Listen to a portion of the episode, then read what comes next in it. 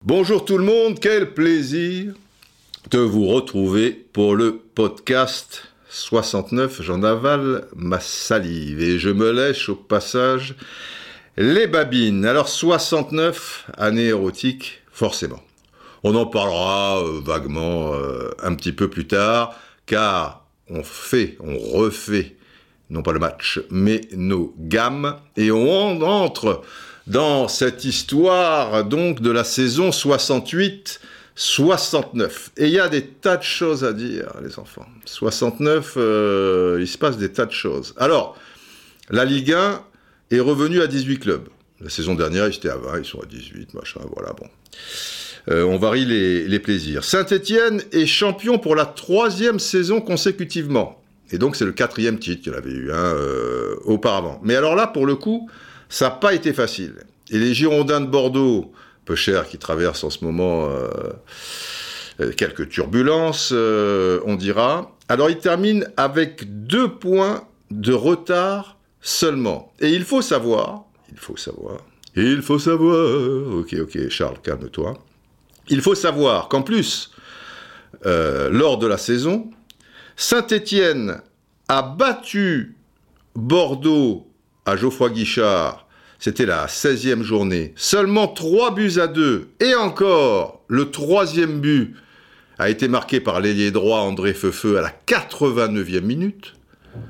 Et au match retour, à quelques journées de la fin, Bordeaux, c'était la 32e journée, et là il y en a 34 puisqu'il n'y a que 18 équipes, Bordeaux avait battu les Verts 2 à 0. Alors vous me direz, si Feufeu, lors de la 16e journée, marque pas la 89e minute, si Bordeaux tient un peu le coup, tu vois, ils arrachent le match nul, ça fait un point de moins pour euh, Saint-Étienne, et un point de plus pour Bordeaux. Donc, on les a, les deux points d'écart. Et après, au goal à virage, ça se jouera là. Et c'est très serré au goal à virage. Mais tu peux pas raisonner comme ça.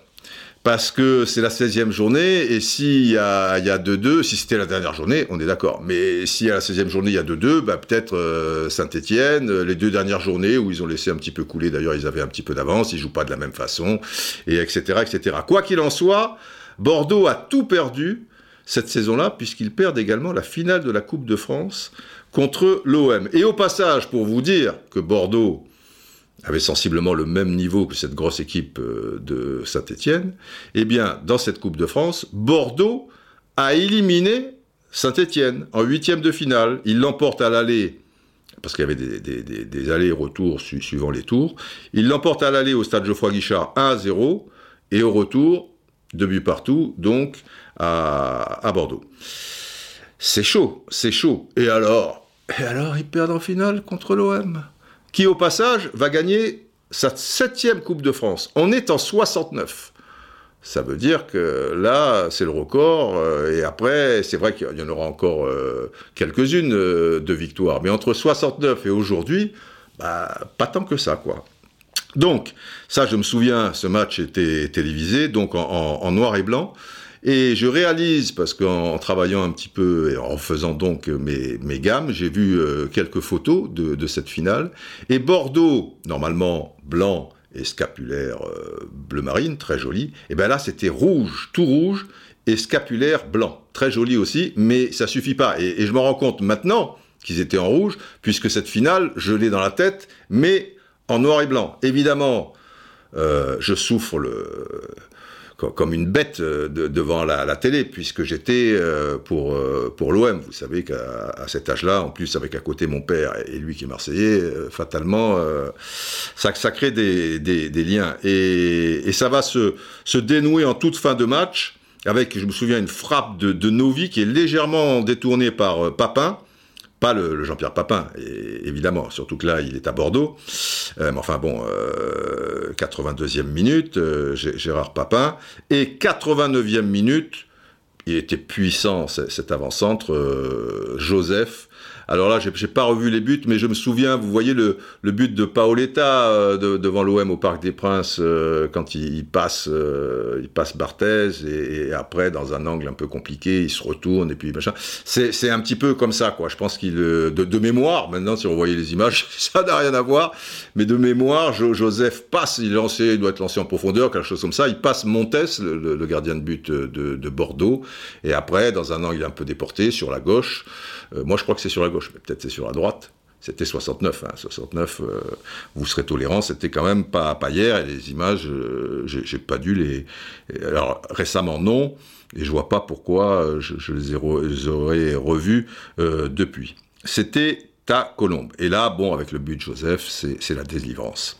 À signaler que les deux équipes qui vont descendre, il y en a que deux qui, descendent, sont azuréennes et assez proches l'une euh, de, l'autre, puisqu'il s'agit de Monaco et de Nice. Nice, directement, Monaco joue les barrages contre Angoulême, et pourtant, Monaco avait gagné 2-1 à Angoulême. Donc ça se présentait bien au stade Louis II. Et si j'étais supporter de l'OM, de Nice principalement de la SCAN. Je l'étais aussi de Monaco, puisque j'allais au, stade Louis II, euh, plus ou moins, enfin régulièrement non, mais de temps en temps. Et en revanche, là, ça, ça passait pas à la télé, et ça, je l'ai vu, ce match, de mes yeux vu. Et je me souviens d'une frappe terrible de Milutinovic, qui frappe la transversale et qui rebondit, mais pas à l'intérieur des, buts. C'était un, joueur de, Monaco. Et donc Angoulême gagne 1-0. J'étais vert. Et après, match euh, d'appui et Angoulême euh, gagne 2-0 et adieu Berthe pour, euh, pour Monaco. Ah là là, Angoulême, alors Angoulême, c'était très fort. Et je vous parle rarement de, la Ligue 2, parce que, bon, on va pas y passer la nuit non plus. Mais là, il faut savoir, il faut savoir, Charles, ça va. il faut savoir quand même que Angoulême, quand je vous dis que c'était très fort, Rendez-vous compte, le meilleur buteur de cette Ligue 2 cette saison-là, c'est l'avant-centre d'Angoulême, Gérard Grisetti. Et vous savez combien il marque de buts? 55 buts Putain Alors, la Ligue 2, c'est spécial parce qu'il y a 21 équipes. Vous voyez, la Ligue 2 à 22, hein, cette saison-là, donc il y a toujours un exemple, évidemment, à chaque jour du championnat, il y avait 21 équipes. Mais, mais quand même, même s'il y a 21 équipes, 55 buts, pour vous donner un peu un ordre d'idée, vous savez bien que Scoblar, recordman absolu des, buts en Ligue 1, c'est 44 buts. Le mec en a écrit, en a inscrit, pardon, 11 de plus. Et Angoulême, alors vous dire, il a marqué 75% en début, euh, le Lascar avec 55 buts. Non, Angoulême, qui termine deuxième donc de Ligue 2 puisqu'il joue les, les, barrages, ils ont marqué la bagatelle de 112 buts. Donc Grisetti, 2 fois 55, ça fait 110 il est presque à, 50%. Et alors, le leader Angers, qui est donc vainqueur et qui, va monter euh, avec Angoulême. Ah bah alors, eux, ils rigolent pas. Ils ont marqué 128 buts. Putain, là on dit, putain, est-ce que le PSG, le grand PSG du Qatar, etc., bah, est-ce qu'ils vont euh, euh, atteindre le cap des, des, 100 buts? Tu vois, on se dit ça un peu chaque saison, quand ça rigole, etc.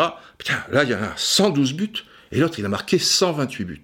Mais, mais ça s'explique par un... Enfin, ça s'explique, oui. Et, évidemment, il y, a, une relation de cause à effet avec quelque chose qui a été mis en place juste cette saison et uniquement en Ligue 2.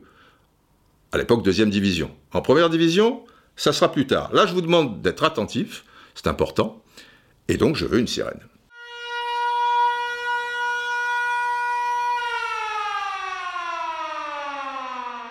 Alors, cette saison-là, en Ligue 2, on a instauré ce qui s'appelle le bonus.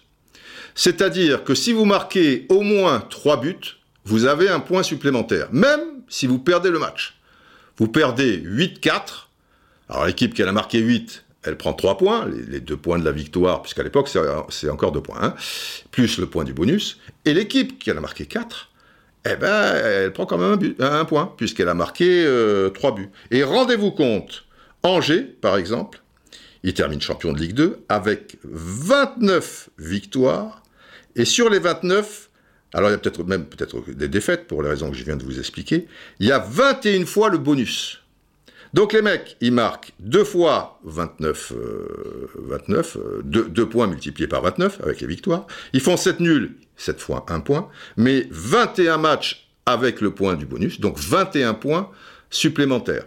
Donc tu comprends que ça jouait l'attaque euh, à, tout va avec cette histoire du, bonus. Et je, vous l'ai dit, en Ligue 1, ça sera bien plus tard, ça sera saison 73-74. On y reviendra plus en détail quand on attaquera donc le, podcast 74. Euh, voilà. Euh, puisqu'on parlait des buteurs avec Grisecti, 55 buts, pour, pour terminer l'histoire, mais cette fois en Ligue 1. Meilleur buteur André Guy, qui est l'avant-centre de Lyon, 25 buts.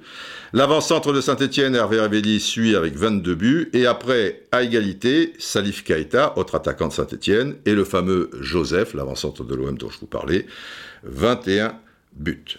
Mais 69, pour moi, c'est très particulier aussi. Là, on, va là c'est aussi du, vécu. Quand, bon, le match au stade Louis II, le retour, euh, la finale de la Coupe de France devant la télé et tout.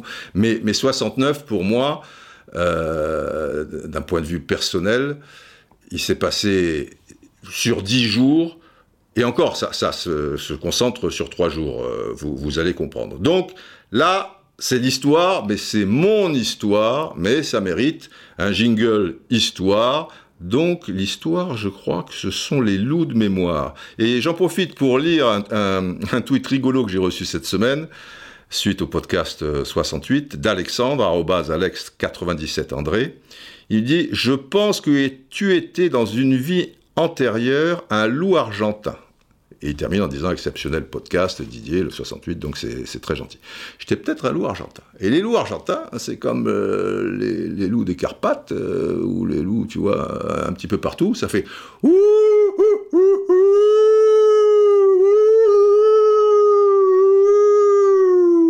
quand ça hurle à la mort, ou quand ça hurle à l'amour, c'est toujours pareil.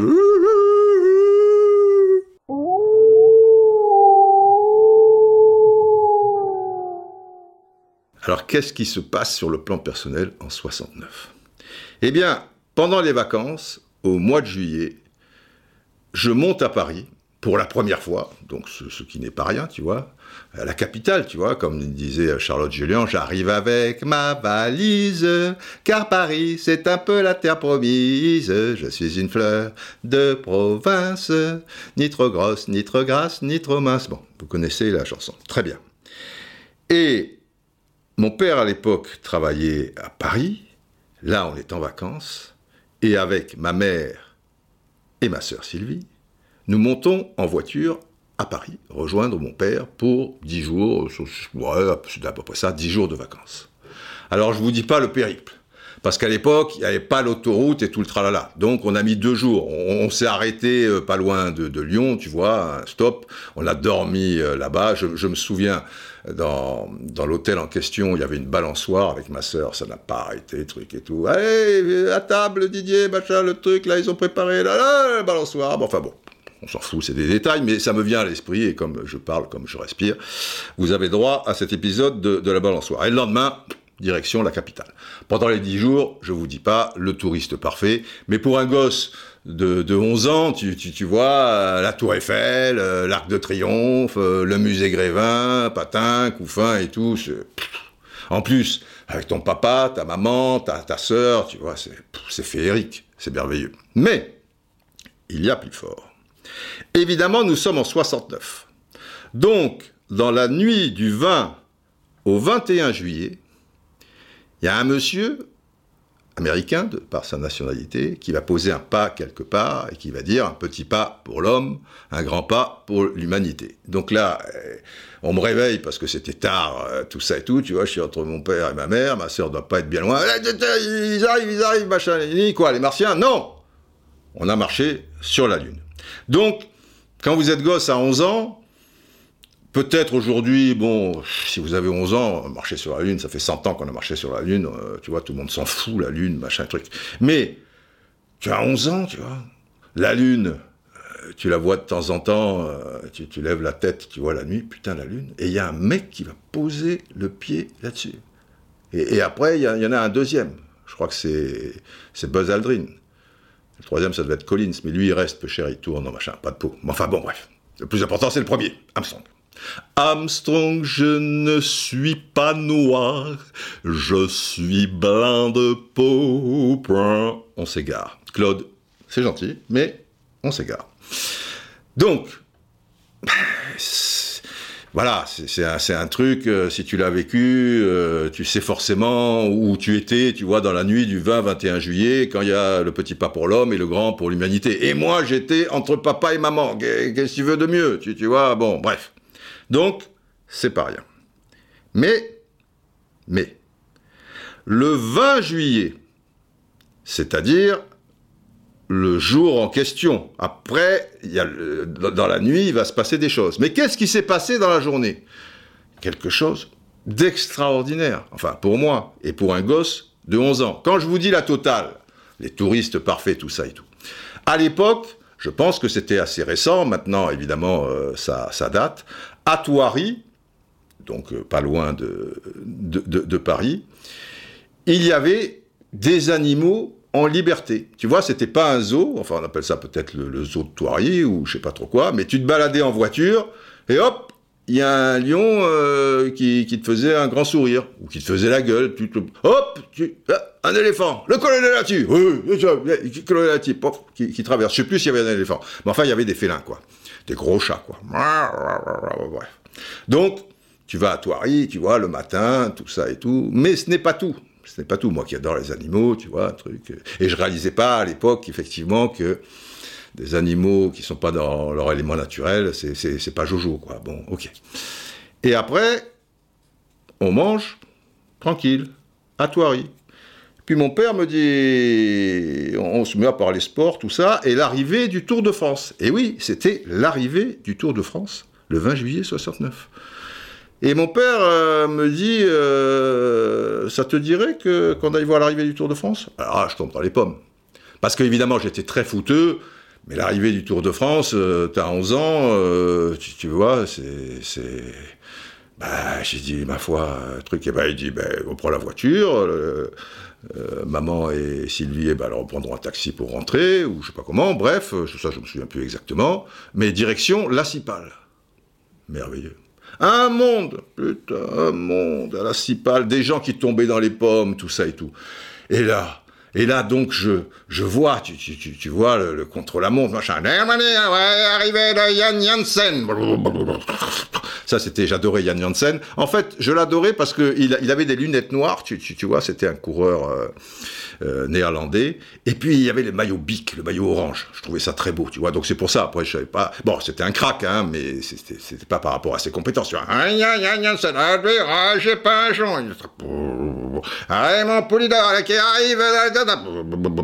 Parce que Pinjon termine deuxième. Euh, Poupou, euh, troisième. Euh, Janssen, euh, plus loin, il doit, être 9 dixième ou quelque chose comme ça. Enfin, quand même, il gagne le tour en 68, de mémoire. Yann Janssen, c'est pas rien, les enfants. Et puis après, mon idole absolu, c'est pas encore le maillot Molteni, il avait le maillot rouge et blanc, Merckx. Et toi, tu es là, tu, alors tu tiens, tu vois, tu, tu, lâches pas la main de ton père, hein, parce que c'était des, vagues, hein, c'était le cop euh, d'Anfield, euh, tu vois, à, à, Liverpool, c'était cette ambiance, ce truc, et Eddie Merckx. Alors, oui, évidemment, quand j'avais cet âge-là, j'avais mes idoles qui étaient, qui étaient plutôt euh, football, quoi. Et après, la vie a fait que faisant ce métier, eh bien, certaines de ces idoles, comme Pelé, comme Cruyff, euh, etc., je les ai connues euh, dans d'excellentes euh, circonstances. Et ça m'a fait quelque chose, ça m'a, ému. Mais un gars d'un autre sport que j'ai rencontré comme ça, parce qu'il passait à, l'équipe TV à l'époque, ici les Boulineaux, mais, mais là, je suis âgé, tu vois, enfin, ça doit être dans le début des années 2000, Eddie Merckx. Et voir Eddie Merckx j'avais jamais vu de, près, quoi. À la Cipale, forcément, j'étais à 300 mètres, tu vois, et, qui arrive là, bah, ça m'a fait quelque chose. Hein, le sport, le lien à l'enfance, Eddie Merckx. Quand j'étais gosse, je, je, jouais, je me souviens, à, Cannes, donc dans ces années-là, 69, 70, 71, bah, bah, de toute manière, il en gagne 5. Donc tu vois, il y a, y a, de la marge. Et avec des feuilles à 3, j'avais collé X feuille à 3, ce qui fait que tu avais euh, quelque chose d'assez conséquent, avec un feutre. J'avais fait des trucs qui tournent, etc. sur là, et ça allait du chiffre 1 au chiffre 300 peut-être. Et je jouais avec des dés. Et j'avais des petites cyclistes ou des pierres où c'était inscrit le, nom, patati, patata et tout. Et évidemment, alors pour qu'il y ait des échappées, alors c'était chacun son tour, boum, j'avais 2 dés, hein, boum, 3 et 4, allez, 7, tac, tac, tac, tac, tac, 7. Là, 4 et 5, 9. Ah, il est devant, hop, 9, etc. et tout. Je prenais pas euh, 50 cyclistes, hein, il y en avait une dizaine ou quoi, les, les, les, les cracks, quoi. Et pour qu'il y ait des échappées, quand je faisais un double, double 5 ou quelque chose comme ça, le cycliste rejouait. Donc, de temps en temps, il y avait des trucs. Évidemment, Merckx, euh, c'est les dés qui décident, c'est pas le talent. Donc, mais je m'arrangeais toujours pour le faire gagner. Donc, euh, quand il était un peu à la traîne, euh, ou même quand il déjà il s'était un peu échappé, je faisais tac, merde, un 3 et un 2. Non, j'ai mal fait. Tac, putain, un 4 et un 3. Non, j'ai mal fait. Truc, un 2 et 1, merde, non, je, je refais. Je refaisais jusqu'à ce qu'il y ait un double, quoi, tu vois, en espérant que ce soit un double 6 et qu'il rejoue et qu'il parte, et je le faisais gagner toujours. Non, il dit Merckx, il dit Merckx. Bon, donc, résumons. Le, le, touriste, là, et le, le, mec qui arrive de, de, de Cannes, quoi, qui a, qui a, jamais rien vu, tu vois, qui est jamais sorti de son trou ou presque. Enfin, j'étais déjà quand même sorti de mon trou puisque je suis né à Brazzaville, donc quand même, je vous signale qu'il y a quand même une petite euh, distance. Mais bon, j'étais quand même petit. Donc là, Toiri, c'est bien, mais la Cipale, mon Dieu. Le soir, Armstrong. Et, et c'est pas tout. Le 23 juillet 1969, donc trois jours après, dans la nuit du 20 au 21, tu vois, Armstrong, machin et truc. Mon père m'amène au Parc des Princes, c'était l'ancien Parc des Princes, voir le match des champions, c'est-à-dire, je vous disais, Saint-Étienne a été champion, donc c'est le trophée des champions, quoi. Donc tu as Saint-Étienne, avec la grosse artillerie, tout ça et tout, contre celui qui a gagné la coupe, contre l'OM. Et là, je vois ce match au Parc des Princes avec mon papa.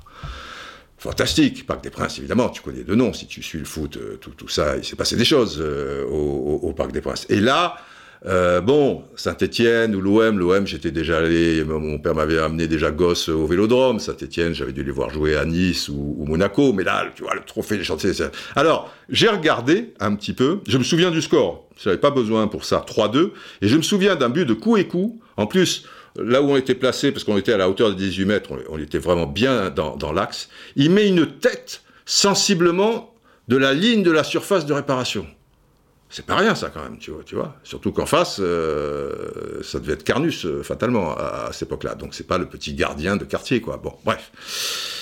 Et, et, là, je, regarde un peu et je réalise, vous savez combien il y avait de spectateurs au Parc des Princes pour le Trophée des Champions? C'est intéressant parce que ça vous montre aussi euh, l'époque. Aujourd'hui, s'il si y a un Saint-Etienne, enfin la meilleure équipe de France euh, contre euh, l'OM qui a gagné la Coupe, tu le fais au Parc des Princes, il y a 48 000, il n'y a, a, pas photo. Là, je vous le donne en mille, il y a 6 416 spectateurs. Alors comme le Parc des Princes, je me demande si c'est pas le dernier match avant qu'il qu qu le casse et qu'il qu le refasse. Euh, Peut-être qu'il y avait certaines parties des tribunes. Je me souviens de mémoire gosse que c'était clairsemé. Mais alors, 6416 spectateurs, à l'époque, et il y avait la piste, donc euh, tout ça et tout. Et mieux, mieux, parce que euh, là, évidemment, c'est des chouchoupettes surprises chaque, chaque, jour. À côté de nous, sur la gauche, à 10-15 mètres, et puis il y avait beaucoup d'espace, hein, évidemment, je, vous ai dit le nombre de spectateurs, il y avait des joueurs de l'équipe de France, et des, joueurs, à mon avis, après le match, il devait y avoir un rassemblement d'équipe de France pour un match amical, je je sais pas trop quoi, parce que là, il y, avait plusieurs joueurs là, là. Et je me souviens surtout qu'il y avait Henri Michel, le grand Henri. Et je, me souviens parce qu'il avait un accent, il avait quitté Aix finalement depuis sensiblement trois ans, donc il avait un accent, et putain, gars, machin, tu as vu le machin, nini, après, bon, avec euh, X années euh, à, Nantes, il l'a un petit peu perdu, euh, forcément. Et je dis à mon père, putain, Henri Michel, tout ça. Et il me dit, vas-y, ben, va, va, lui faire signer un truc, tu, tu vois. Ben, J'étais bien trop timide. Alors il est venu avec moi, Il m'a présenté à Henri Michel et tout. Et Henri a été très gentil. Et, et c'est beau aussi parce que, et je lui racontais euh, cette histoire, lui, tu parles, il s'en souvenait plus. 13 ans plus tard, on s'est vraiment très rapproché et, très bien connu puisqu'on a commenté ensemble la Coupe du Monde 82 en Espagne. Alors entre 76 et, 82, euh, c'était professionnel, quoi. Euh, une interview, tu vois, quelque chose de basique. Il voyait qui j'étais, je savais qui il était. Euh, voilà, on pouvait boire un, verre à jouer en Josas avec l'équipe de France ou je sais pas trop où. Enfin, un peu, peu importe, mais, mais sans plus. Là, évidemment, une Coupe du Monde, quand vous commentez avec quelqu'un, ça crée des liens parce que vous dormez au même endroit, vous allez bouffer au même endroit, vous faites de la route, des choses comme ça, et c'est là où on a pu vraiment se connaître tous les deux. Et voilà, quoi, c'est les hasards, le charme de la vie. Euh, si on t'avait dit euh, que, voilà, toi tout timide, ah, monsieur Michel, vous pouvez, machin truc. Si on t'avait dit 13 ans plus tard, tu vas lui taper sur la pote, tu dis, bon, Henri, tu te lèves le cul, putain, le match, il est à. Et oui, bon, ben voilà, c'est les bons côtés de la vie. Donc, 69, pour moi, euh, c'est pas rien. C'est pas rien. Bon, avant d'enchaîner avec l'international, et notamment Pielino Pratti, on va faire un petit tour par rapport donc à euh, cette année euh, érotique 1969, le titre de ce podcast. Car vous savez bien que Gainsbourg et son Gainsbourg ont pris le ferryboat de leur lit par le hublot. Ils regardent la côte Ding, ding, ding, ding, ils s'aiment et la traversée durera toute une année. Ils vaincront les maléfices jusqu'en soixante-dix. Pom, pom, soixante-neuf, ding, ding, ding, année. Ding, ding, ding, ding, soixante-neuf. C'est Jeanne Birkin, ça. Ding, ding, ding, année érotique. Ding, ding, ding, ding. Ding, ding, ding, ding, ding. Et oui, 69 est forcément une année érotique pour les raisons que, que vous savez. Alors l'érotisme et, et, le football, l'érotisme et le football, ma foi. C'est vrai, je vais vous parler tout à l'heure de, de Pierino Prati c'était un, playboy euh, italien. Et, beaucoup de ces Italiens à l'époque, bon, enfin, pas, pas, tous, mais ils dégageaient quand même euh, du, sex appeal, quoi. C'était un peu des. Ouais, y a. Ouf, pas tant que ça, quand même. Ouais, Gianni Rivera, le Golden Boy, le capitaine de l'équipe, euh, tout ça. bon, alors, est-ce qu'il dégageait un certain érotisme Oui, oui, quelque part. même pour nous, gosses. Par exemple, les joueurs de l'Ajax, l'Ajax d'Amsterdam, qui a, marqué notre génération, et qui, on en reparlera, puisqu'ils vont en finale, ils perdent contre le Milan AC précisément en 69, et après, 71, 72, 73 le titre, euh, Coupe du Monde 74, les exploits que l'on sait et tout. Si les mecs étaient pas beaux, tu vois, parce que c'était c'était des chanteurs de, de, rock. Alors dans les chanteurs de rock, il y a, y, a, y a, de tout. Il y en a qui sont pas pas pas, pas Jojo. Mais au-delà de ça, tu vois, les, les, cheveux longs, la dégaine, les petits colliers de perles, patati patata, les mecs étaient beaux quoi. Kroll, c'est un playboy. Cruyff, il, il, dégage euh, quelque chose. Euh, Johnny Rep, même Reisenbrink, tout discret, machin. Voilà les games. Euh, bon, il fait peur, mais d'un autre côté, tu vois, tu vois, c'est des mecs quoi. C'est et il y, a, quelque chose, euh, notre, le côté féminin qu'on a tous en nous, alors à, des degrés divers, et ces mecs-là, ils, ils te laissent pas insensible, évidemment, de, par leur talent et le football pratiqué, mais aussi euh, physiquement, quoi. Putain, les, mecs, euh, ouais, c'est pas rien. Donc il y a une part d'érotisme, évidemment, qui est encore plus poussée pour la jante féminine. Autant vous dire que du côté d'Amsterdam, euh, les, joueurs que je vous ai cités, ou, Rotterdam pour, euh, pour, pour Van machin, bah, c'était du football, mais le côté érotique que, dégageaient les mecs, euh, c'était c'était pas rien.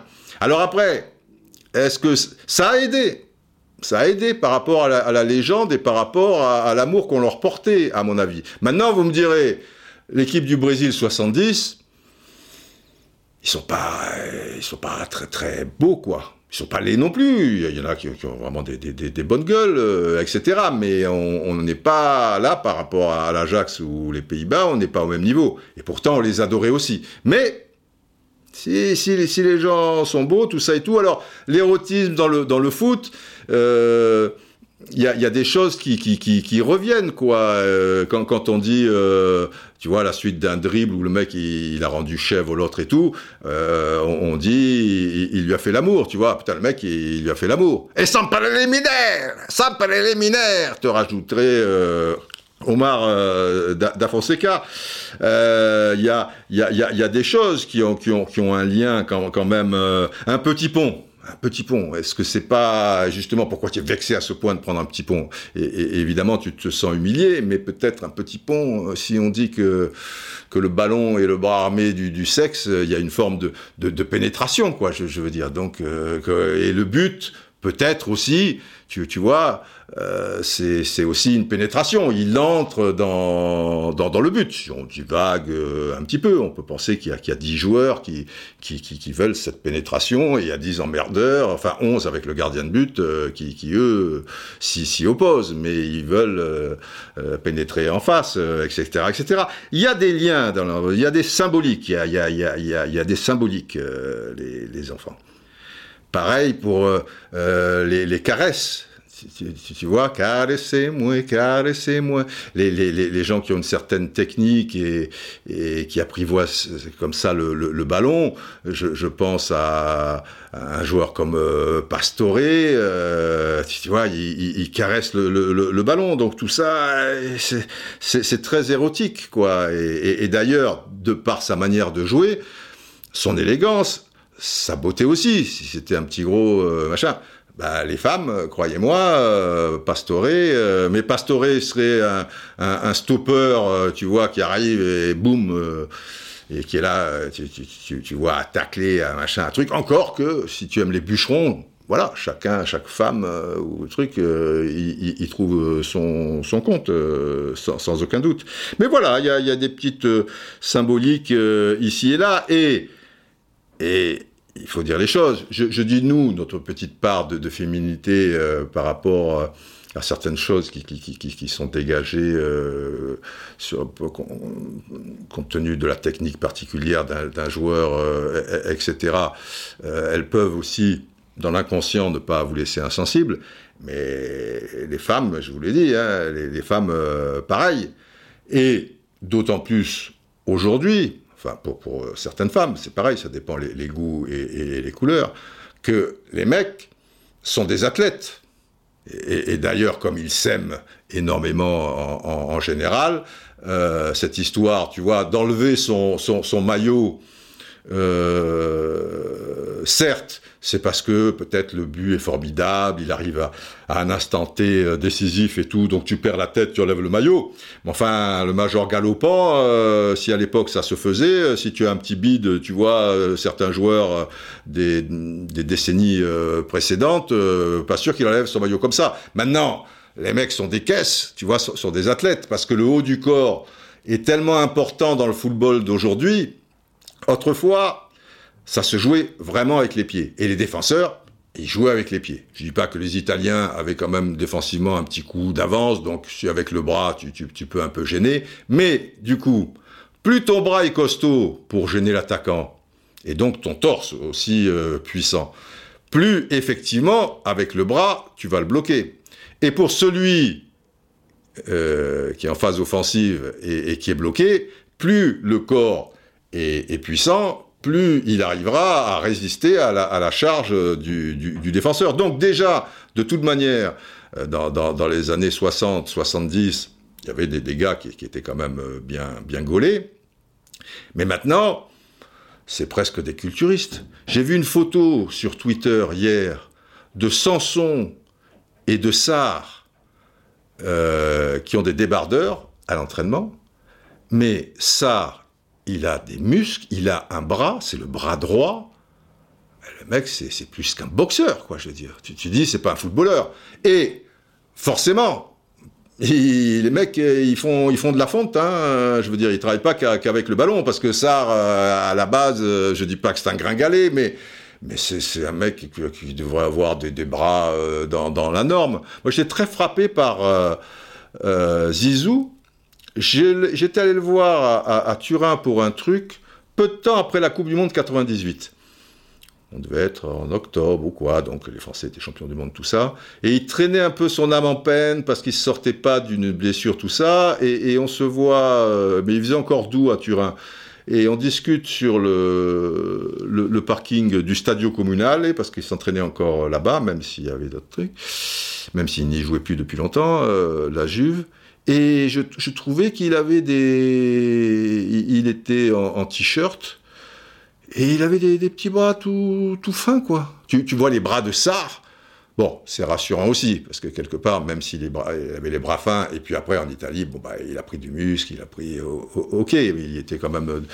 De, depuis. Ouais, ça faisait deux saisons qu'il y était en, Italie. Mais quand même, tu vois les bras de Sarr. Je sais pas si c'est la photo qui amplifie le phénomène, mais. Et. Et les mecs se mettent torse nu, tu vois, les plaquettes, tout ça et tout, bah ça ça, enclenche euh, un certain érotisme euh, pour certaines personnes qui, voient ça euh, sans, aucun doute. mais oui, mais oui. D'ailleurs, je vais raconter deux anecdotes par rapport à ça, qui m'avaient profondément agacé à l'époque. Bon, j'ai du sentier, hein, donc je suis un petit peu, un petit côté susceptible, quoi, quelque part. Une anecdote, c'est un gong. Je me souviens, J'allais avoir un rendez-vous euh, avec un, footballeur et, ma chérie d'alors me dit Ah, tu vas voir X, bon, on va donner son nom. Elle me dit Belle plastique. Bah, j'ai dit quoi, belle plastique? Ah non, non, non, je pense pas. Non, belle plastique, je, je, dis, je, il, est bien baraqué, quoi. Je, veux dire, il, est. Voilà, quoi, tu vois, belle plastique. Ah, j'ai dit belle plastique, ça veut dire que je suis un petit gros ou que je suis un truc. Euh, non, mais non, mais non, qu'est-ce que tu vas imaginer Bon, c'est, elle s'en est voulu de m'avoir dit belle plastique. Tu, tu belle plastique, tu, vois. Pas, bref. Donc, évidemment, les femmes, euh, mais sans penser à mal pour autant, ça dégage un petit côté, tu vois, d'érotisme, machin, truc et tout. Elle sait qu'il a une belle plastique, elle sait qu'il a une belle plastique, parce que de temps en temps, il a marqué des buts, il a enlevé son maillot, il a truc, et même si je ne suis pas trop, trop le football, euh, bah, lui, c'est belle plastique. Je veux dire, j'ai des belles plastiques. Je vais me mettre dans le foot, moi, des belles plastiques, euh, t'en raconter des belles plastiques, bref. Et, encore euh, avant, là on est en 76, et avec une copine à Cannes, je regardais euh, les Jeux Olympiques de Montréal, qui passaient le, soir euh, tard. Eh ben, je vous le donne en mille. Il y avait un Néo-Zélandais, bon, maintenant je peux le dire, je peux reconnaître, beau mec, beau mec, beau mec, John Walker, tu vois, bon, ben le mec, c'était une baraque, il a une gueule et machin ou quoi, et truc. Elle était fan, et elle voulait qu'il gagne. Tu vois, il a dû gagner, je sais pas moi, le 1500 ou un truc comme ça. Je dis, mais qu'est-ce que tu en as à faire de ce, Walker et tout? Ah, c'est un beau mec, c'est un beau mec, machin. Et, voilà, et oui, oui, beau mec, beau mec. Moi, j'avais beau lui dire, non mais, Juan Torrena, quand même, 400-800, le cubain Juan Torrena. Tu as vu un peu les jambes de milieu qu'il a? Putain, le mec est plus, ouais, bon, il est pas terrible. Eh, ouais, vous êtes toutes pareilles, machin. Et on est tous pareils, et c'est le sport, c'est, ben ouais, c'est le corps, et l'érotisme, le machin.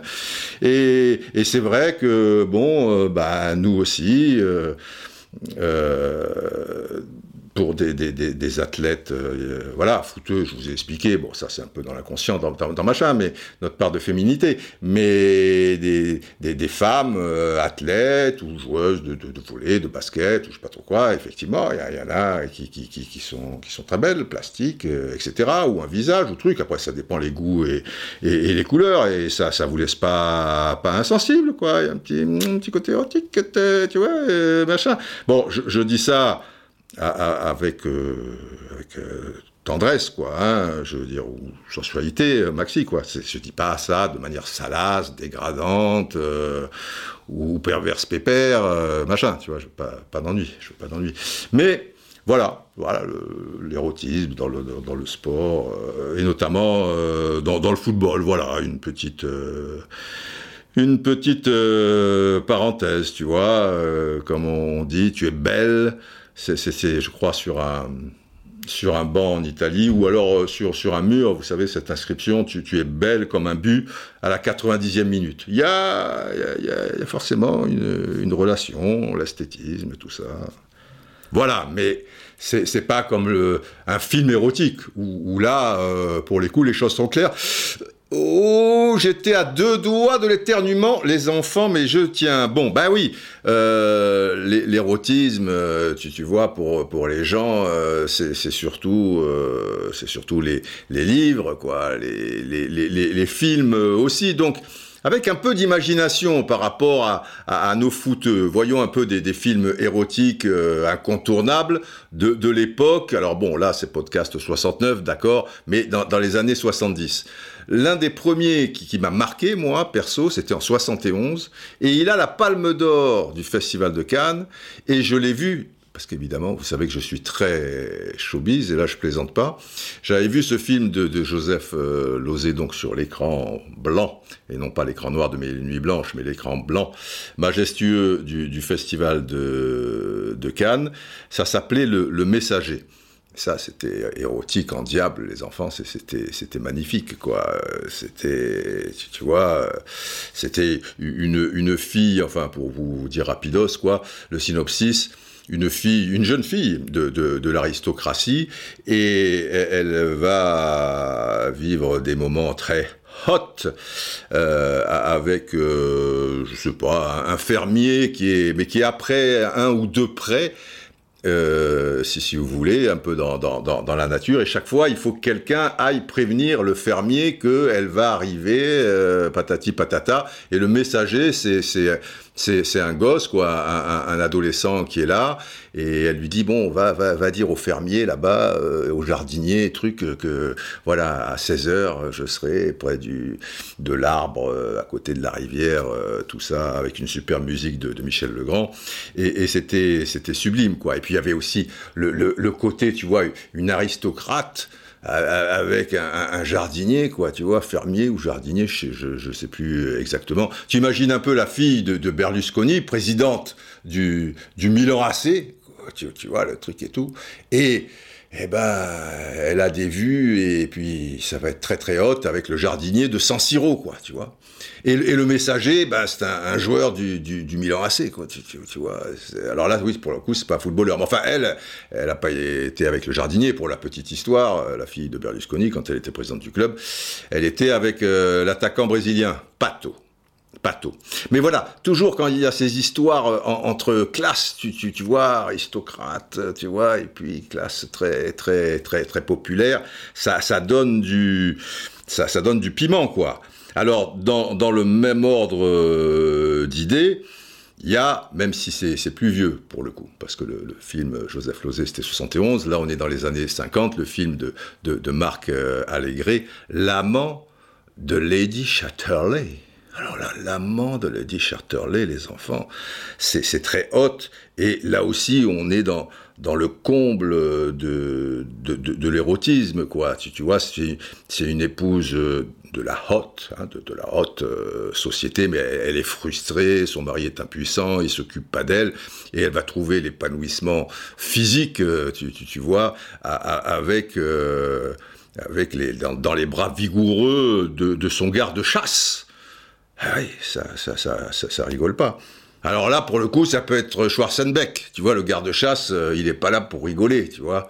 Ou, ou Ramos, tu, vois, le, le, gars des, des, bois, quoi, surtout avec sa barbe maintenant et trucs, euh, voilà, euh, ben oui, il s'occupe pas de toi, ben, viens dans mes bras, euh, cocotte, euh, voilà, tu imagines Ramos ou pour les plus anciens, tu vois, Schwarzenbeck, on fait pas, on, fait pas dans, dans la dentelle. Alors dans, dans la dentelle peut-être un petit peu, alors ça, moi je vous le recommande, après l'amant de Lady Chatterley, c'est écrit euh, par euh, D.H. Euh, Lawrence, n'est-ce pas? Et c'est magnifique. enfin, ça dépend un peu. Voilà, si vous voulez un petit, un petit éveil ou truc, si vous êtes un, jeune brave et tout, prenez, c'est encore mieux que le, le, le, film, quoi, D.H. Lawrence. À ne, pas, à ne pas confondre, les enfants, avec T.E. Lawrence c'est-à-dire Laurence d'Arabie. Thomas Edwards, Lawrence. Voilà, l'homme qui, qui, a participé, je veux dire, aux grandes révoltes euh, arabes, la bataille d'Aqaba, Aqaba. La,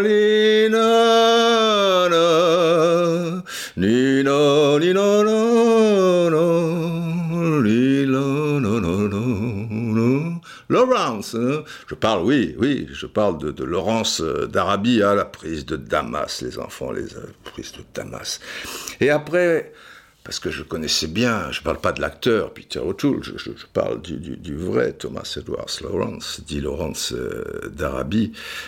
Et on s'est connus à cette époque, et avec, il était alors prince, le, jeune prince Faisal, on a fait des, des soirées pasta inouïes euh, dans le désert, tu, vois, c'était complètement, euh, complètement fou, enfin, vous ne pouvez pas imaginer. Non, là, moi, je, vous parle de D.H. Lawrence, l'amant de Lady Chatterley, qui était donc Sergio Ramos ou Schwarzenbeck, vous choisissez. Ou les deux. Allez, bon, érotique pour érotique, on n'est pas là pour rigoler. Alors, euh, on va trouver un footballeur un peu. Il y a, y a aussi, là on revient dans le début des années 70, le dernier tango à Paris. C'est pas rien, le dernier tango à Paris, avec Maria Schneider et, et, et Marlon Brando. Donc là, il nous faut encore du viril. Mais comme c'est c'est du tango, c'est voilà, c'est argentin. Bon, les Argentins virils, c'est pas c'est pas ce qui manque. Mais je vous parlais de de, de tu, tu tu vois Pastore, il caresse, il machin truc. Et, eh ben et ça aurait été plus simple pour Maria Schneider, euh, je, pense, ça aurait été plus, tendre tout en restant érotique, tu vois, tu t'imagines Pastore, Nini, Maria Schneider. Et dis-moi Maria, ici tu aurais pas du beurre et machin. J'essaie de faire l'argentin qui parle français un peu avec la voix aiguë, mais c'est complètement raté, mais ce n'est pas grave, tu vois. Et la séquence du beurre avec Pastore et Maria Schneider, bon, je sais pas, je sais pas. Il y a les prédateurs aussi. Les prédateurs, c'est un petit peu plus tard. Avec euh, David Bowie, hein, le, beau David, et puis Catherine Deneuve, euh, Suzanne Cherandon, etc. Et, et, tout le tralala. À la place de David, tu mets un gars comme George Best, tu vois il avait ce, ce, côté sulfureux aussi. Georges Best, David Bowie, c'est la même époque. Enfin, bon, il a traversé les, les époques, David Bowie. Mais là, je te, je te parle, euh, on serait dans, dans, les années 60, quoi. C'est le même, tu vois. Et tu mets Georges Best euh, avec Catherine Deneuve et Suzanne Sarandon, euh, machin, les prédateurs. Euh, là aussi, euh, excusez-moi, mais c'est sacrément érotique euh, comme film. Alors, c'est un petit peu aussi, on va dire, un petit peu surnaturel, épouvante. Enfin, c'est un un film euh, un petit peu, un petit peu spécial pour des gens un petit peu plus jeunes parce que ça a marqué les, esprits euh, aussi, euh, quoique, ouais, c'est années 70. Mais je, je, le revois sur les Champs-Élysées, c'est resté des années, des années euh, comme ça à la une. Je, je parle d'Emmanuel. Emmanuel, quoi, tu vois. Mélodie d'amour chantait le cœur d'Emmanuel. Pierre Bachelet, hein, les, les cons, tout ça, truc. Qui bat cœur, cœur perdu. Dida, dida, dans le cœur d'Emmanuel. Vous la voyez, cette affiche, tu vois, elle est sur son siège d'osier. Euh, à demi nu, le, la, poitrine, euh, tu, tu, tu, vois, euh, voilà, fier, tu vois, Sylvia Christel, mais le regard dans le vague euh, en train de, de, de l'échouiller un, un, collier de perles. Bon, Emmanuel, bah, tu mets un autre Emmanuel, tu mets Emmanuel Petit. Tu vois, poitrail à l'air, Emmanuel Petit en train de lécher les, les perles, voilà, la, crinière blonde, tout ça et tout, et, voilà, c'est un film érotique, mais voilà, c'est un, un, footballeur, tu vois, ces trucs. Il y a aussi neuf semaines et demie, tu vois, là, j'ai pensé à ça avec la, scène culte, tu vois, où Kim Basinger,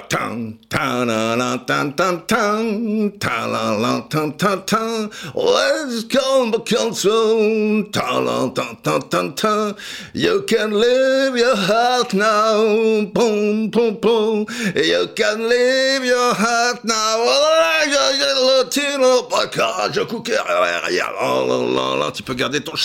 ta le reste, tu vois. Euh, Kim, machin, et puis Mickey, tu vois, assis par terre, le, le regard euh, canaille, un peu fripouille. Tu le remplaces par Memphis, Memphis de paille, tu vois. Il a un côté coquin, Memphis de paille, dans son sourire, dans, dans ses yeux qui brillent. Bah, c'est kiff kiff euh, Borico. C'est, c'est très érotique. Il y a des footballeurs, tu, tu, tu, tu vois, c'est, c'est tout ça. C'est, c'est, c'est, c'est pareil, quoi. C'est, voilà, c'est, c'est, c'est, c'est juste C'est juste un petit peu euh, d'imagination. Voilà, on va dire que les, livres érotiques, les, films érotiques, tout ça, c'est, très clair. On est, dans, le vif du sujet, si, j'ose dire. Là, on est plus dans, le sport, et comme je vous parle de, football, dans le côté euh, suggestif euh, des choses, quoi. Tu vois, année érotique, érotique. Mais bon, comme c'est le podcast 69, voilà. C'était amusant euh, d'en parler comme ça. Alors bien sûr, pour conclure, je pourrais revenir sur ce titre de, Liverpool, 30 ans, tu vois. Et moi j'avais assisté à l'avant-dernier titre en, en 88. Et, tu te dis, putain, les mecs, ils ont attendu. Alors après, il y en a eu un, en 89. Euh, 90, c'est celui, je, crois, qui perd à la dernière seconde à Anfield contre Arsenal avec ce, but de, de, de, de Rocastle.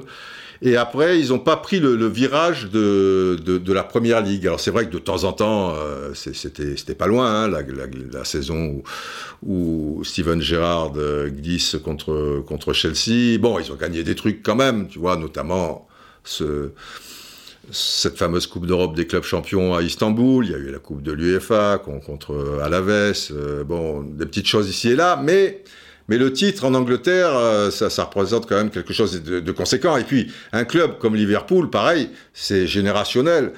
Je pense que pour les plus jeunes aujourd'hui, bon, ils n'ont pas gagné pendant 30 ans, mais c'est quoi Liverpool en football? Ouais, d'accord, Istanbul, là là. Mais euh, si, vous êtes euh, en âge de bien piger le football, euh, à partir de, de, 76 et cette défaite euh, de Saint-Étienne à, Anfield et tout le reste qui, qui va suivre jusqu'à 90, donc sensiblement, sur ces 14 ans, c'est pas rien, 14 ans, la grosse équipe anglaise est l'une des meilleures européennes régulièrement.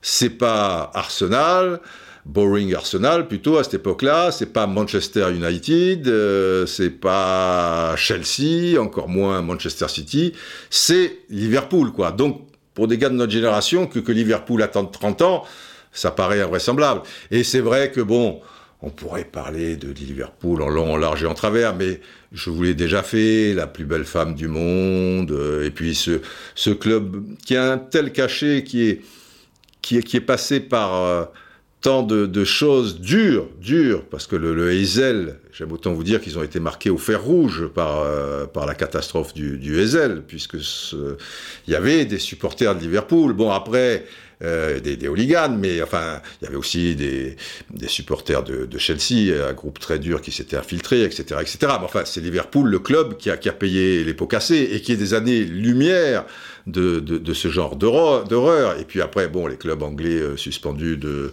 de, Coupe d'Europe. Il y a eu Hillsborough, là aussi, euh, bah, ils en parlent encore, c'est quelque chose qui, qui, qui les a meurtris.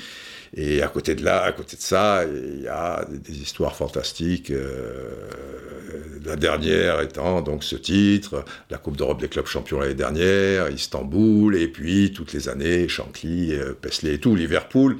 C'est c'est vraiment un club à part. Mais bon, je crois qu'il y a un très bon France Football qui fait 20 pages sur le titre de, de, de, Liverpool qui sort demain. Au moment où je vous parle, nous sommes, euh, nous sommes lundi. Je pense que euh, après le montage, tout ça et tout, le podcast sortira mercredi. Donc le France Football sera sorti.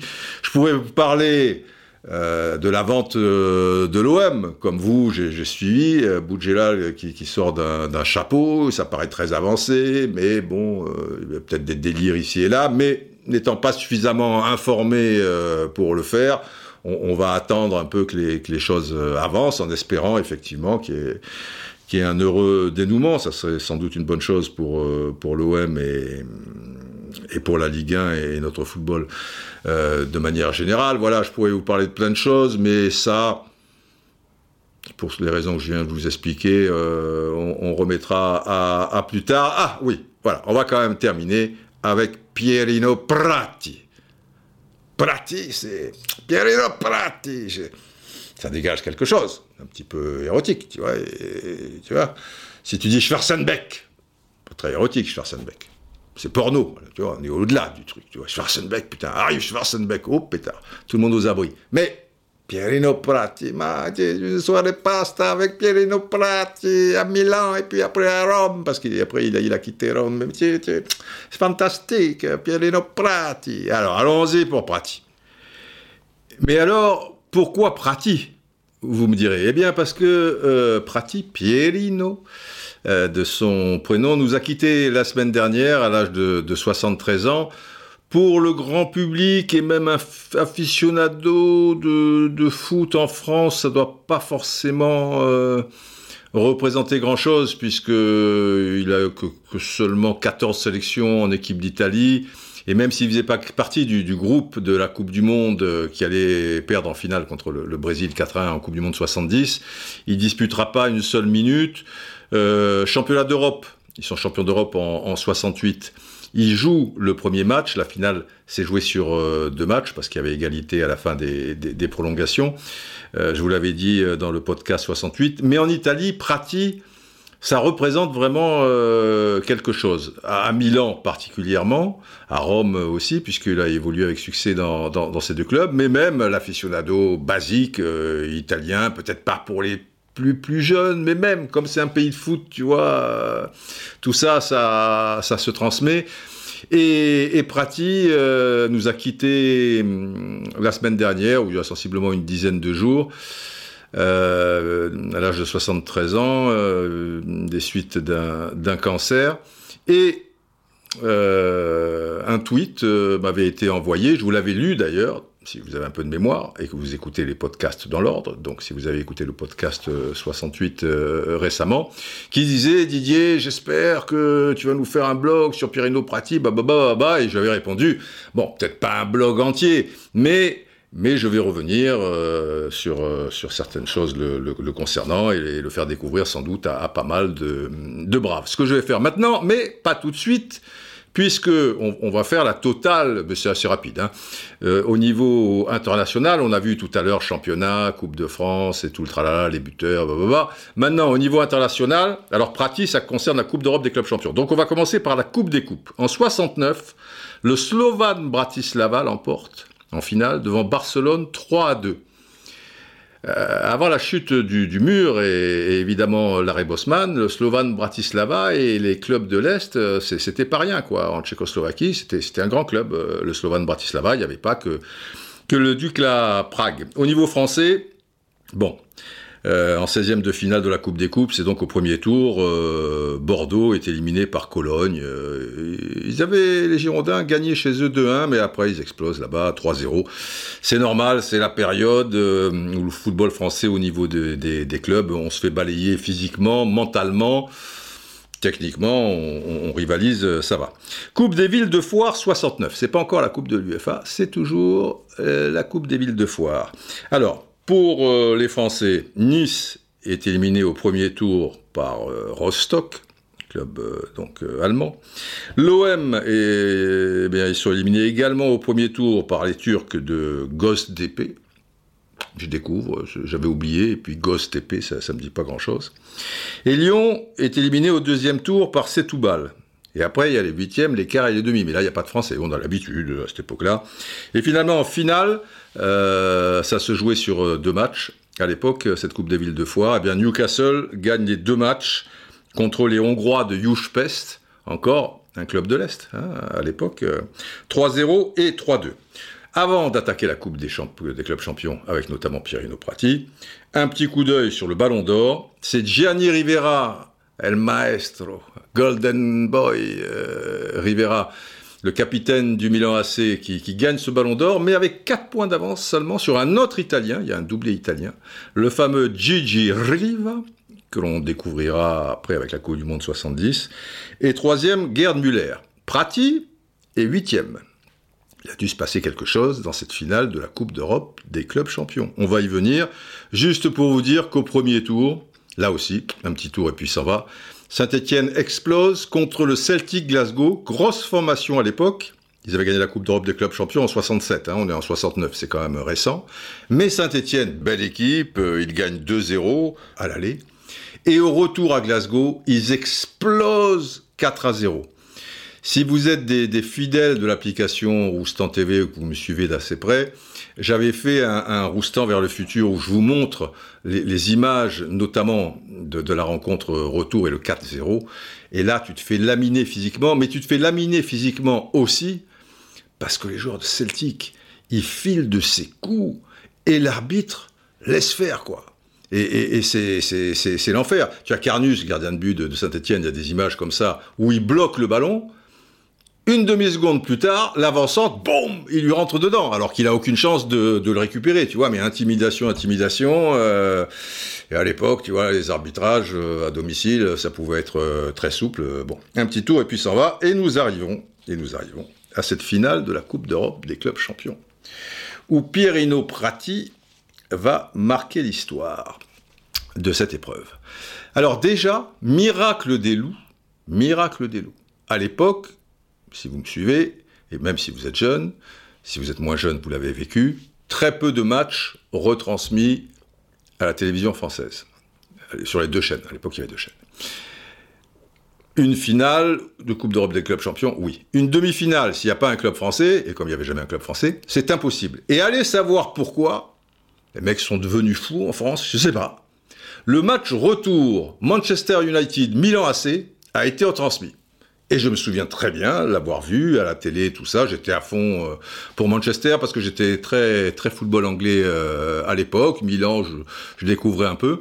À l'aller, Milan avait gagné 2-0 et nous à la télé, on voit le match retour. Il y a un but, une frappe terrible de Bobby Charlton, ça fait 1-0, mais ça suffit pas parce que les mecs, ils avaient une défense de fer, tu vois, avec le gardien de but Cudicini, les Rosato et, compagnie. En Italie, à l'époque, à l'époque, c'était c'était pas comme maintenant quoi tu vois maintenant c'est c'est pas opération porte ouverte mais le football s'est mondialisé donc euh, voilà des, des, grands défenseurs et tout tu en as encore quelques uns il y a une tradition avec la Juventus mais d'une manière générale pour vous donner une idée Prati va être euh, capo c'est-à-dire meilleur buteur du championnat. Alors je ne sais plus si c'est en 68 ou en 69. En 68, je vous rappelle que le Milan AC, et donc on retrouve dans, cette finale, a gagné la Coupe des Coupes. Hein.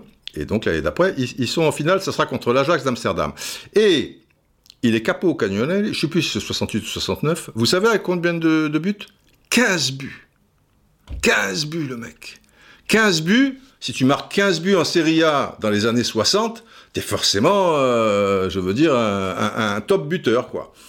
Et pour vous donner encore une idée, euh, à l'heure actuelle, euh, immobilier de, la Lazio, il en est quoi? À 28, 29 Bon, et il reste pas mal de journées encore. C'est particulier, mais être meilleur buteur d'un championnat en marquant seulement 15 buts, il n'y a que dans, dans, le championnat italien de cette période-là que, que tu peux voir ça. Même à l'époque de Platini, mais c'était quand même aussi très défensif, hein, très pointu.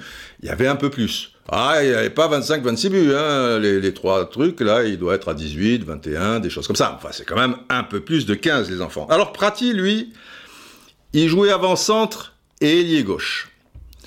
C'est-à-dire qu'il était plutôt sur le côté gauche, mais aussi avant-centre, il avait les, deux, il composait l'attaque avec un Suédois, Amrin, et Amrin, euh, ce n'est pas rien les enfants. Finaliste tout de même avec la Suède de la Coupe du Monde de 1958 contre le Brésil. Bon, ok, c'était 11 ans auparavant.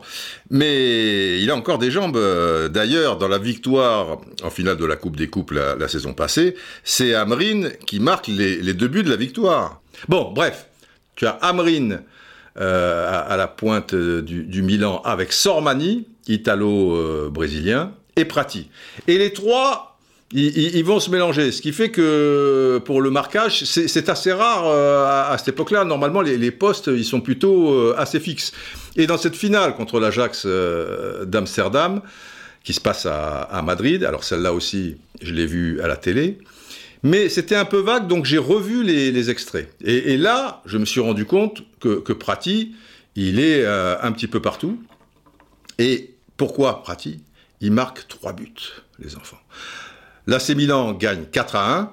C'est Sormani qui, qui, marque le, quatrième. Enfin, le quatrième. En fait, euh, Prati doit marquer les deux premiers, Sormani le troisième et Prati euh, le, quatrième. Et un but de Vazovic euh, qui, avait, qui avait entraîné en France le, PSG, euh, notamment après quand il était plus joueur, qui était capitaine de l'Ajax. Mais c'était le tout début de, de l'Ajax. Euh, il y, a beaucoup de joueurs qui ont joué en 71, 72, 73 n'étaient pas là. Il y avait Cruyff, bien sûr, Ulsov qui était tout, tout, tout gosse, Barry Ulsov. Il, il devait y avoir Zwart côté droit et, et, Kaiser à gauche, mais c'était le, le, le, début quoi de, de, de cette grosse formation. 4-1. Et là, je me souviens, gosse, j'ai été sous le charme, et à ce moment-là, à partir de là, j'ai regardé le football italien euh, d'un autre œil, et notamment le, le, Milan AC. En particulier parce que j'étais fou de, de, Rivera. Et c'est curieux quand même, la, la, mémoire. Alors, Prati, pour la petite histoire, c'est un droitier, et, et il marque deux buts du, du pied droit, et le dernier... Non, il, il marque deux buts de la tête, bizarrement dont le dernier sur un superbe service de Rivera. Alors si vous voyez les images, c'est une sorte de louche. Tu as, tu as Rivera, c'est extraordinaire. Il faut aller, vous avez la chance maintenant en tapant sur Google, tu, vois, tu te tapes pas tout le match, évidemment, mais, mais tu vois 4-5 minutes. Et Rivera, il part à 40 mètres des buts euh, de, de, de l'Ajax, euh, tu vois, il est lancé dans le trou, et il a pas mal d'avance, donc face à face avec le gardien.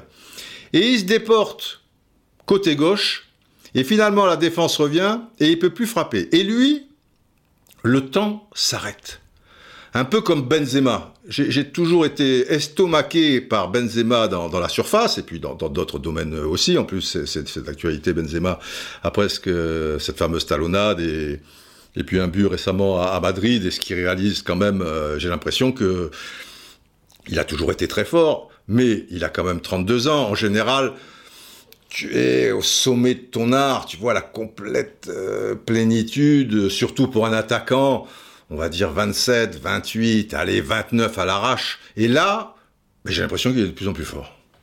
Parce qu'il a, il a une présence dans le jeu, cette présence, et on la ressent mieux. Je fais une petite parenthèse, hein, Benz, Benz, Benz, Benz, Benz euh, Mercedes, Benz, Benz, Benz, Benz, Benz, euh, une petite parenthèse.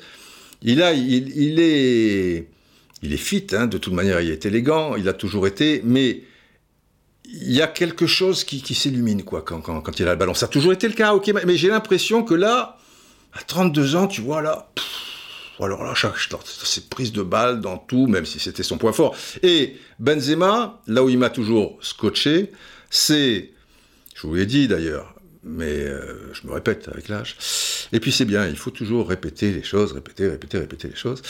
Euh, et puis il y a des braves qui, arrivent en cours de route euh, aussi, hein. donc il n'y a pas de raison de, les laisser à l'abandon. C'est de, au moment fatal, tu vois, dans, la surface de réparation, alors que, bon, tu vois, tout se joue en une fraction de seconde, panique générale, le cerveau en ébullition, allô le cerveau, ouais, tout le monde, etc. Lui, tu as l'impression que c'était un petit Bouddha, il est zen, et il arrête le temps.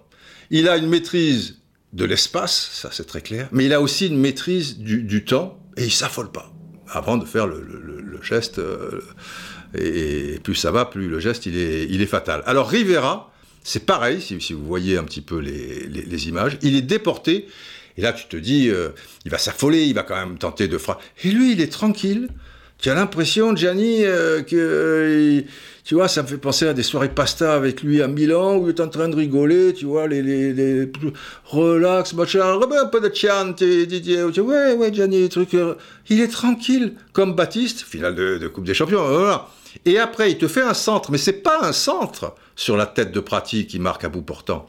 C'est une sorte de louche. C'est très curieux. Mais c'est un monstre. Bon, Rivera, Rivera c'est un monstre. Mais ça mérite vraiment le, coup d'œil parce que c'est très particulier, c'est assez rare quand même comme, euh, comme situation. Bref, mais j'avais besoin de revoir ces images, parce que même, bon, 69, euh, j'ai une mémoire d'éléphant, mais enfin, un, vieil éléphant quand même. Euh, tu, vois, il y a quelques cellules qui, qui, explosent au fur et à mesure. Et dans ma tête, je ne les voyais pas, les buts. Quand je vous dis la mémoire, c'est particulier. Par contre, donc, j'ai revu les images, et là, j'ai pigé. Eh bien, je savais que Pratier avait marqué trois buts.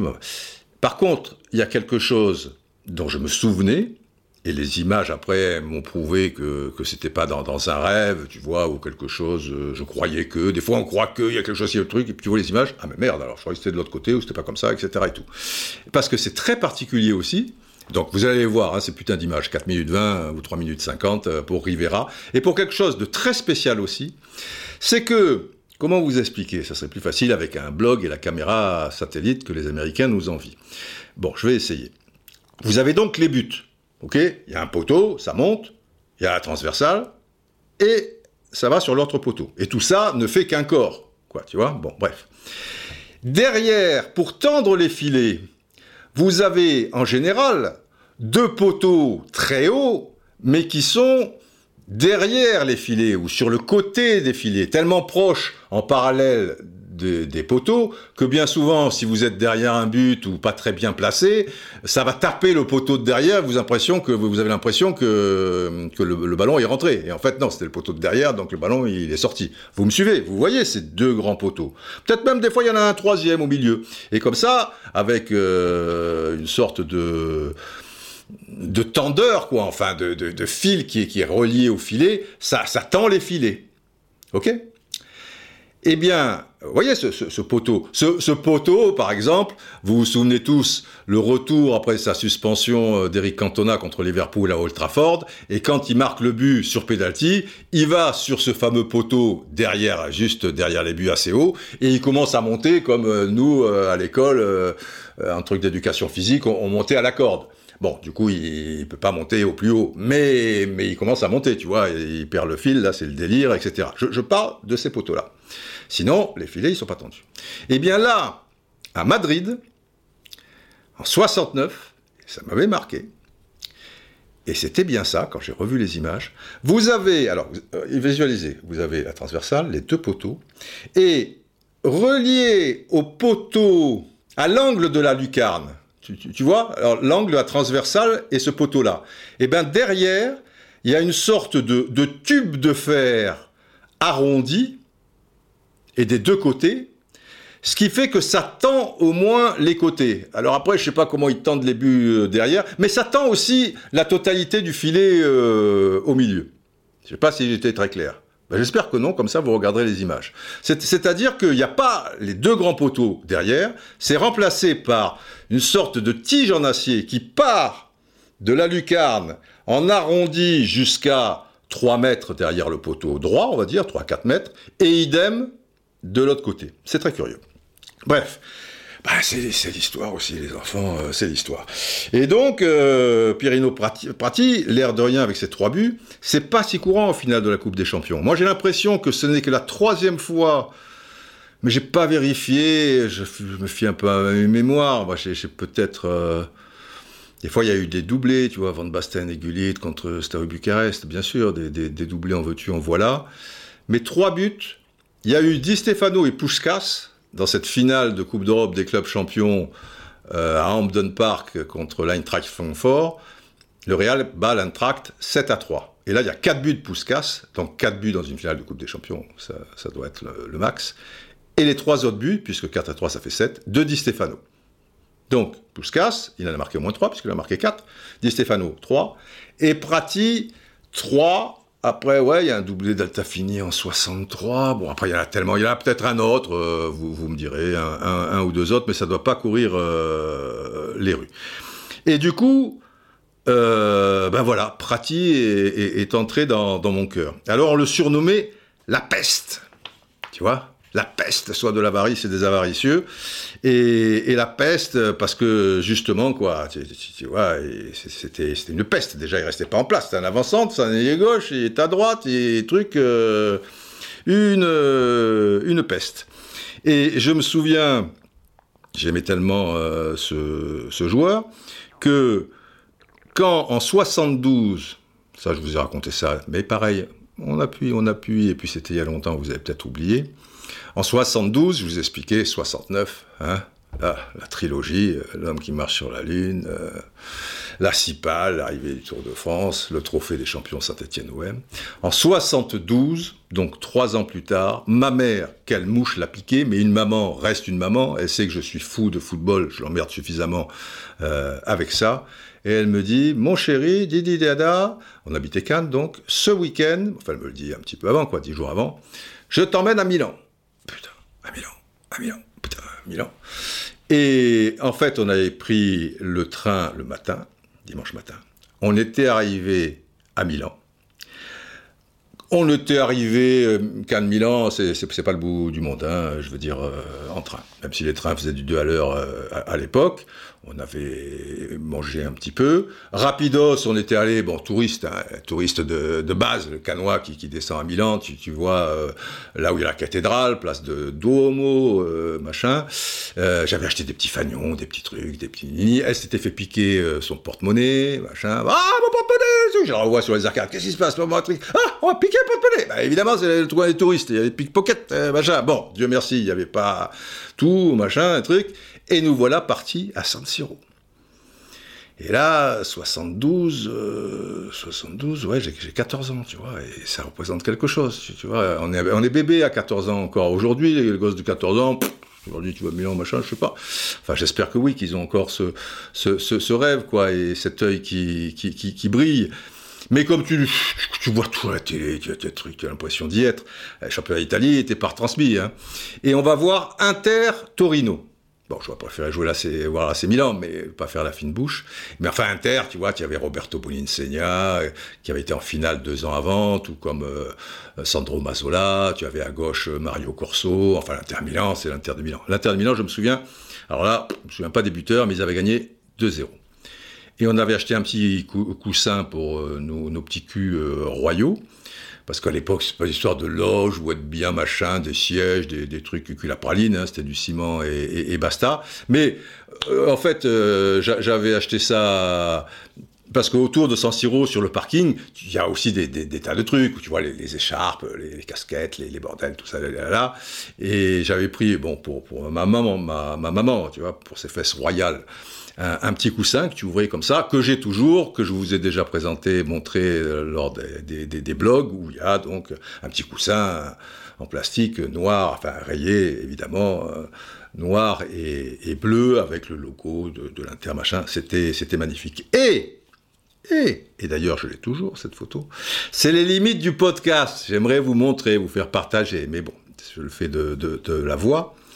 J'avais acheté une photo sous cadre, bon, un cadre euh, à, à 1 franc 50, hein, le cadre c'est bidon, d'ailleurs il a explosé de, depuis longtemps, mais j'ai toujours la photo de Prati et Boninsegna qui sortaient sans doute pour attaquer la deuxième mi-temps d'un derby milanais, puisque Boninsegna c'était Inter, euh, avant c'était Cagliari, et puis après euh, très longtemps Inter de Milan, et Prati avant d'être Rome, donc c'était, vous l'avez compris, AC Milan, et les deux qui machin, et c'était magnifique. Cette photo, bon, elle est toujours là, cette photo, évidemment qu'elle est là. Photo en noir et blanc, quoi, tu vois, comme 10 000 photos, mais bon, bah, c'est une photo, évidemment, qui a une connotation affective très forte euh, pour moi. Et, alors, ils avaient des, sacrés surnoms, les, les, Italiens. Lui, c'était la peste. Bon, euh, Prati. Et Boninsegna, c'est assez marrant, c'est pour ça que je vous le raconter. Il était surnommé Bonimba. B-O-N-I-M-B-A. Bonimba. C'était à l'époque où il jouait à Cagliari et il y, avait un, journaliste, euh, Gianni Brera, qui, lui avait donné ce, ce surnom parce que c'était la contraction de Bonin, B-O-N-I-N, Senia, et Bagongi, Bagongi, euh, c'était le, nom, alors le, le, le BA de, de, de, Bagongi. Donc ça devient Boninba. Bon. Et c'était le, nom qui était donné aux nains de foire. Et du coup, les nains de foire, c'est pas très valorisant. Alors ça a chauffé euh, entre Roberto. Euh, déjà, il a une gueule de boxeur, tu vois, il a, pas l'air euh, commode. Et, et, et, Gianni Brera, parce qu'il a dit, c'est pas possible. Et Gianni Brera, bon, on a fait une soirée pasta tous les trois, on a arrangé le truc. Et, et l'histoire raconte qu'en fait, mais c'est vrai, euh, pourquoi il avait dit ça? Parce que les nains de foire, enfin ça, reste des, nains, et puis les nains de foire, bon, bref, mais parce que Boninsegna était assez petit, il faisait 1m74, euh, limite un peu sur la pointe des pieds, tu vois. Et il montait très très haut. Il marquait beaucoup de buts de la tête. Donc, il disait que c'était un nain, mais, un nain de, un nain de foire, donc tu vois, qui, sort de l'ordinaire, parce que par sa taille, euh, c'est pas un nain, mais 74. Mais bon, en football, pour un avant-centre surtout, tu vois, et machin. Et Roberto, finalement, de fil en aiguille, je machin, bon. Il, avait compris le truc et il avait accepté. Et c'est vrai que on fait une petite parenthèse, euh, je tête, Uwe Siller? Louis Hiller, je ne sais pas s'il faisait 1m70. Ça a été, avec Roubesch, bien plus tard l'avant-centre d'Hambourg, le meilleur joueur de tête de l'histoire du, foot allemand. Ok? Daniele Passarella, surnommé le Kaiser par rapport à, Beckenbauer, l'Argentin qui, brandit la Coupe du Monde 78, vous connaissez Passarella? Passarella, de la tête, mais personne ne va prendre le ballon de la tête à Passarella. Déjà parce qu'il va te massacrer avec le coude, avec les pieds, avec tout ça et tout, donc tu vas quand même un peu faire gaffe. Mais surtout parce qu'il est monté sur ressort et il reste très haut en l'air, il avait un jeu de tête, Passarella. Passarella, 1m73. Et là où c'est étonnant, c'est qu'encore un avant-centre, 1m74, bon. Mais s'il si, est malin, s'il sait se placer, s'il est coquin, vicieux, ce que vous voulez et tout, pourquoi pas? On a vu des grands avant-centres, mais pas grands par la taille, tu vois, machin. Mais défenseur central, 1m73, à ce niveau-là, Passarella, parce que c'était un monstre, hein, bah, c'est. T'imagines? Et même dans le football d'aujourd'hui, J'aime autant te dire que si Passarella il est sur le terrain, 1m73, euh, il les massacre tous. Hein. Et tenez-vous bien, parce que là, parce que là, c'est tellement, c'est tellement incroyable que ça demande une sirène, parce que vous vous êtes endormi, je sais bien un truc. Une sirène, une sirène.